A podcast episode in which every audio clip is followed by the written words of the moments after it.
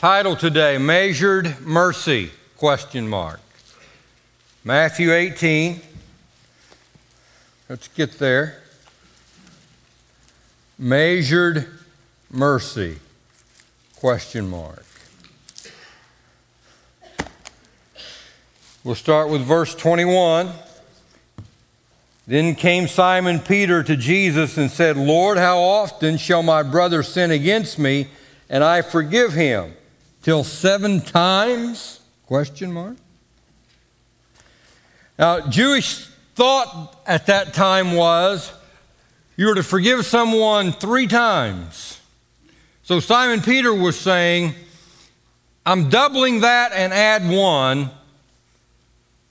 You must really think I'm quite the Christian man. Jesus' response to Simon Peter Jesus said unto him, I say not unto you until seven times, but until 70 times seven. And we'll see what that is all about today. Lord, take the few words that we will speak here this morning, and I am believing, God, that it will be a help to everyone who's willing to pay attention and to glean from this. In Jesus' name, Amen. The FAA tests the windshield of planes with a chicken launcher, knowing that if it will withstand the force of that chicken being slammed into that windshield, it will withstand the force of a bird that would be as they was in flight uh, slammed against the windshield of the plane. The British government found out that we had that. I don't know why they couldn't have built their own, but they asked if they could borrow it. And we said, sure. And they didn't use it for planes, they used it for their train system. Knowing that there were low flying birds and things that would uh, slam into the windshield of their trains. The first time that they used the chicken launcher, it smashed through the windshield of the train, took out part of the panel that was there high enough to be hit, took out the seat where the engineer would have been, and then done some damage behind that. And they thought, well, that's got to be a fluke. So they got another train. Same thing happened to the next train. Then they got a hold of the FAA and said, Could you come over here and show us what's going on with this? So the FAA expert flew over. They reenacted everything, had the train there. They've got the chicken launcher. They've got the chicken. And the guy is about to punch the button for the chicken to fly into the windshield and he's about ready to punch the button, the FAA expert with a smirk on his face says, Don't punch that button. You got to thaw out the chicken first.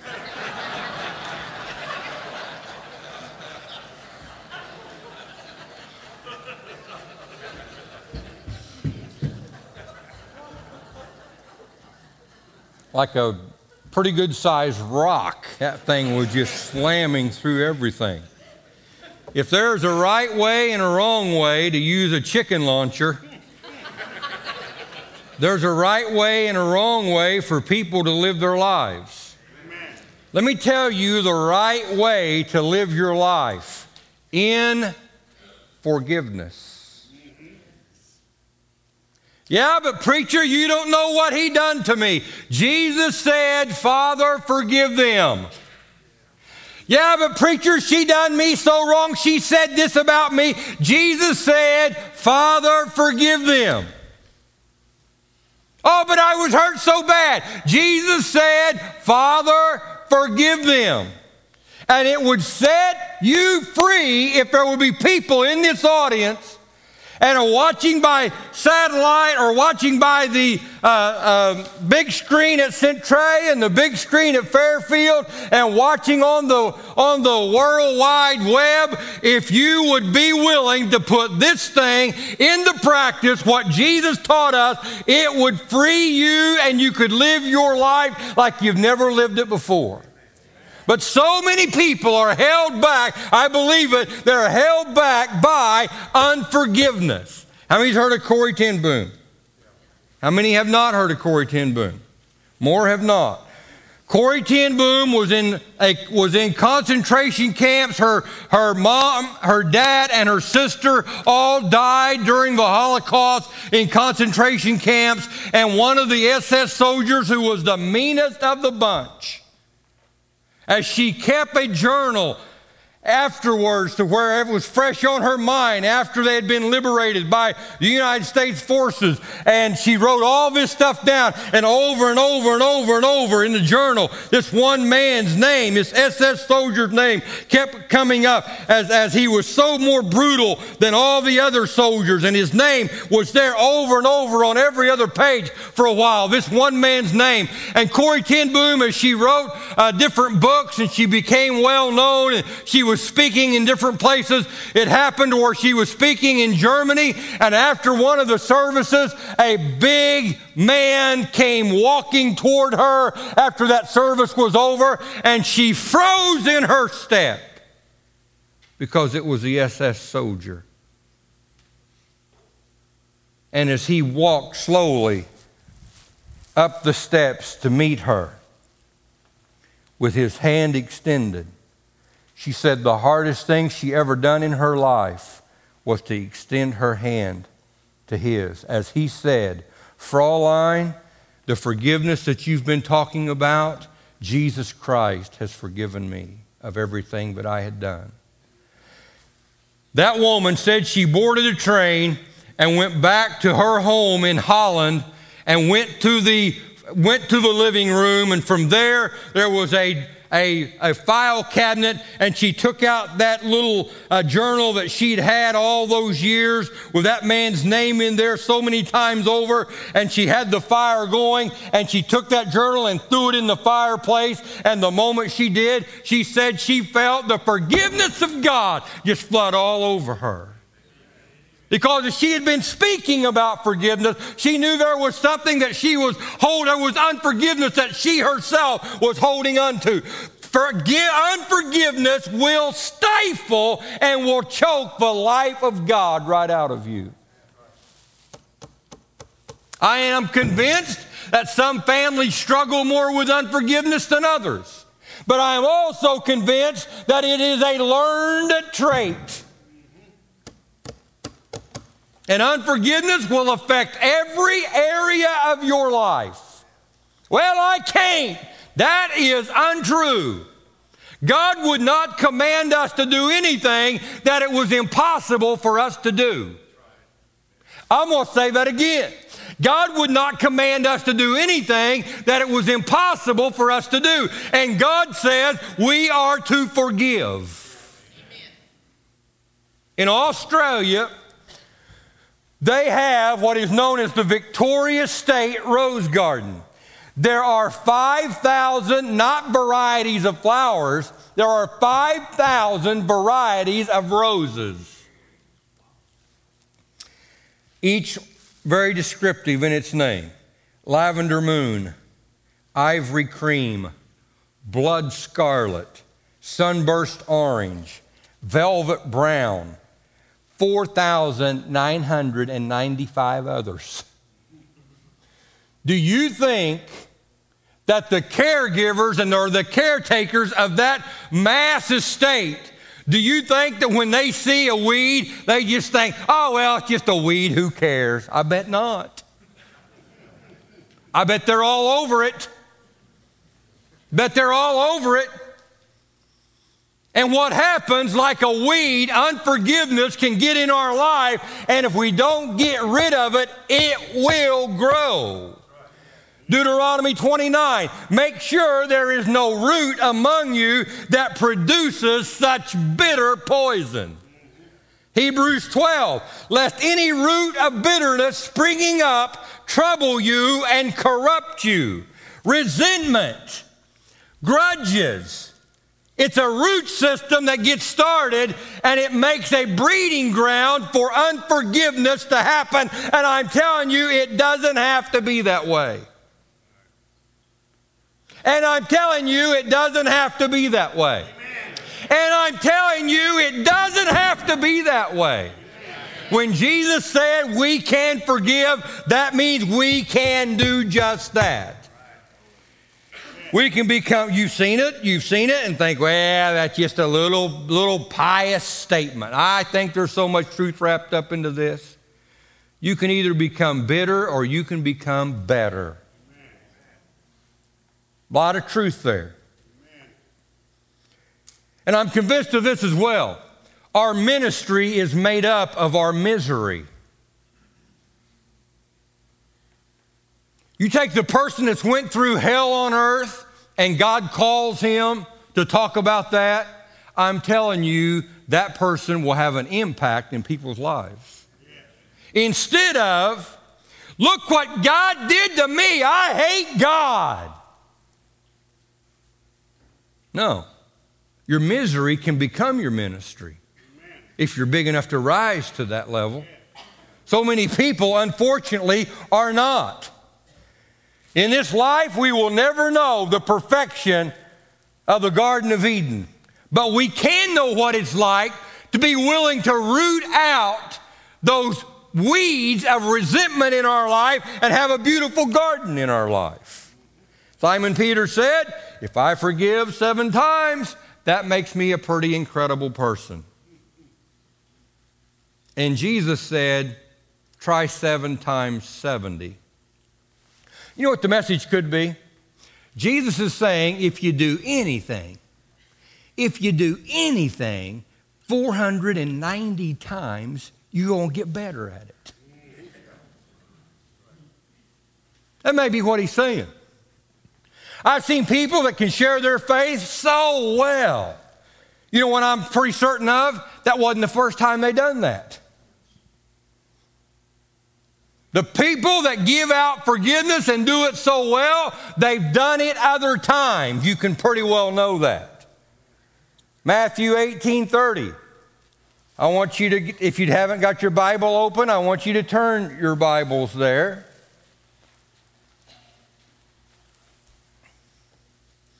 And this is the rest of the story that Jesus gave after his little talk with Simon Peter. And what happened was one man owed another man, I'm going to say this real quick, and then we'll act this out. One man owed another man $3 million, and the man said, I forgive you. The guy that's been forgiven, now another guy owes him $7,000. And the Bible said he went and grabbed him around the neck and said, Pay me back. Now, hmm.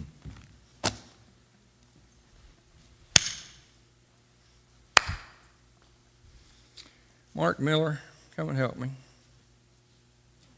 Logan. and Logan's father in law. This will be good.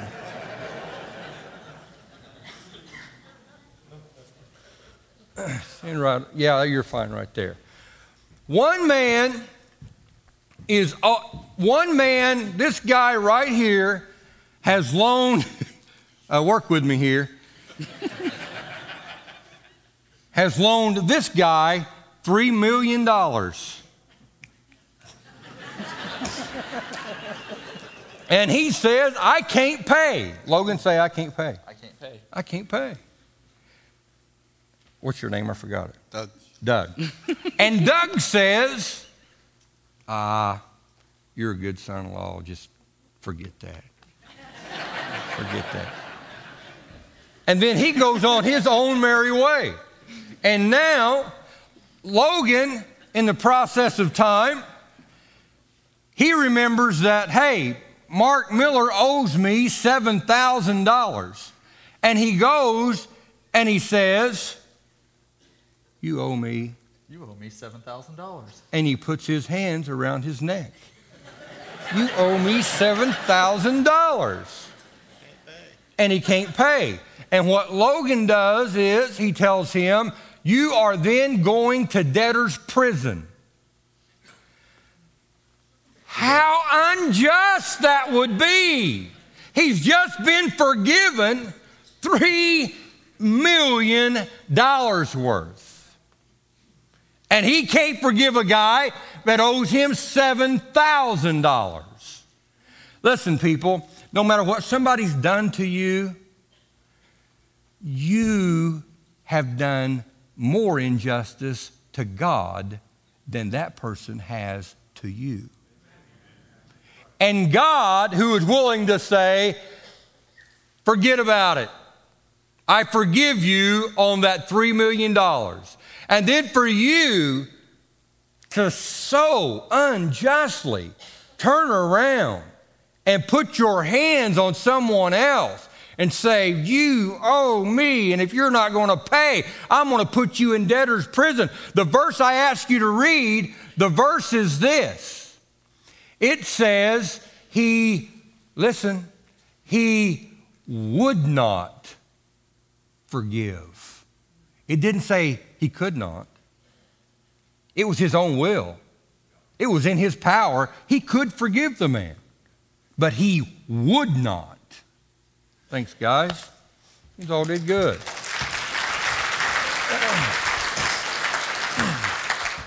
Say this with me God has forgiven me more. Say it. God has forgiven me more. No matter what anybody else has done against you, say it with me. God has forgiven me more. $3 million as opposed to 7,000 that someone owes you. God has forgiven me more. One more time. God has forgiven me more. If I'm not willing to forgive, how can God forgive me?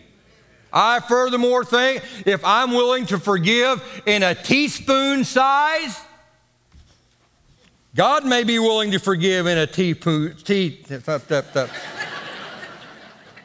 Here, take your teaspoon. See, it's every week. It's a foul up every week.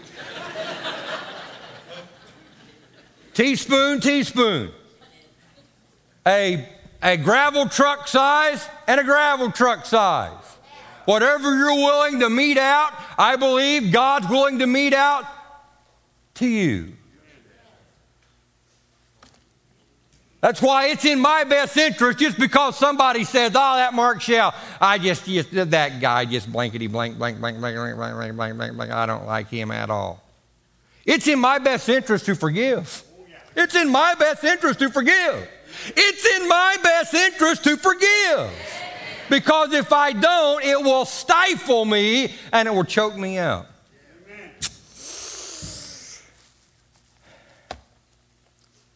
How many's got a Bible that's got an Old Testament to it? Go to Genesis chapter 49.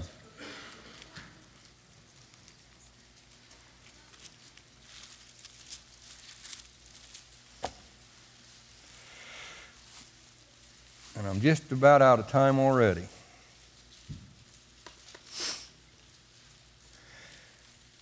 Genesis 49, and this is about one of the most premier people in the Bible, without a doubt Joseph.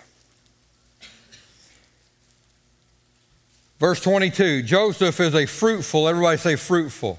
Fruitful, fruitful bow, even a fruitful, say fruitful fruitful bow by a well, whose branches run over the well. The archers have sorely grieved him, shot at him, hated him, and we don't even have to tell what he did. He forgave them. He forgave them. 400 years later, we read in the same Bible to where Joseph's great, great, great, great, great, great, great, great, great, great grandkid is a guy by the name of Naboth. And it says, Naboth has a fruitful vineyard. It passed down the line. I want my family to be blessed, and I know one of the top ways for that to happen is for me to be forgiving. Because when I am forgiving, it opens up God's bounty where God can be able to make me fruitful. And when I'm fruitful, my family can be fruitful as well. I want to create fruitfulness in my family, and it happens through forgiveness. Forgiveness. Forgiveness. The prodigal son wasted his substance on riotous living. And yet, when he came back, the father didn't have measured mercy. The father says, as seeing him away off, he runs to him, he brings him home, and then says to the servants, Go get the best robe. Go get the signet ring. Put shoes on his feet because at that time slaves never wore shoes. And he was willing to be a slave. And he said, No, put shoes on his feet and kill the fatted calf because my son that was away is now brought back home. This is not measured mercy, it's over the top. And then let's throw a party because my son has, finally come home, and yet the older brother didn't even go to the party. He may have forgiven, but it was in little bits. In little bits.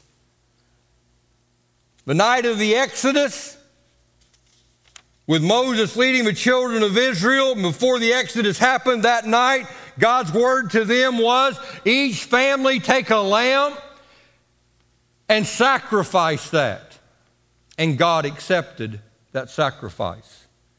The Day of Atonement, with all the children of Israel, the whole nation of Israel.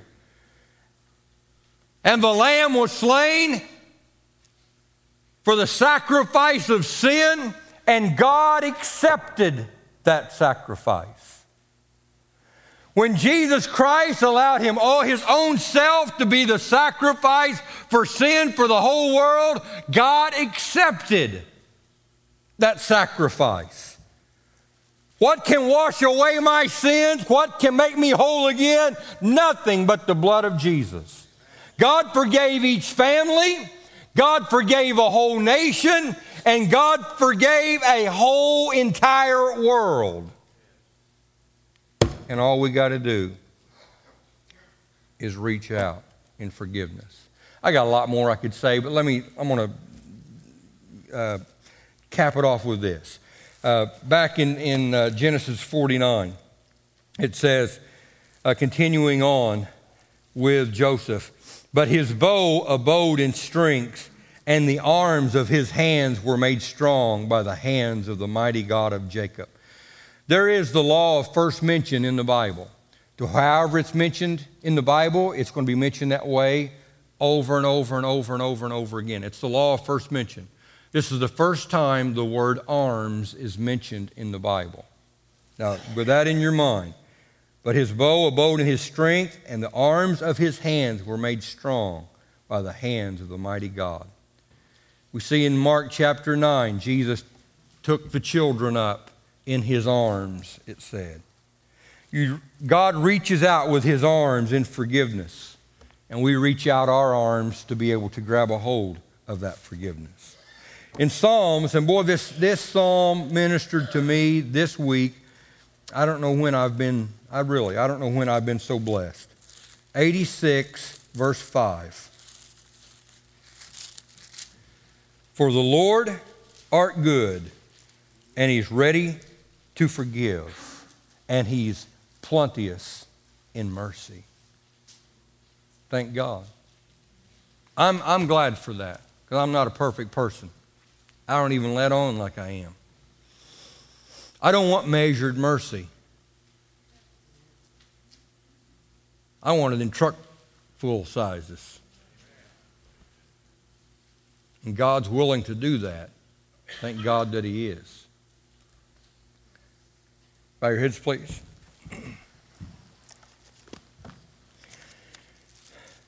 Lord Jesus, we're glad you don't have measured mercy. Lord, your arms are reaching out for us. You forgave a family, you forgave a nation, you forgave a whole world. Lord, all I've got to do is accept that. There may be somebody here today, but they've never accepted that. It's a truth. It's a truth. It's a truth. I believe in God today is going to be a change in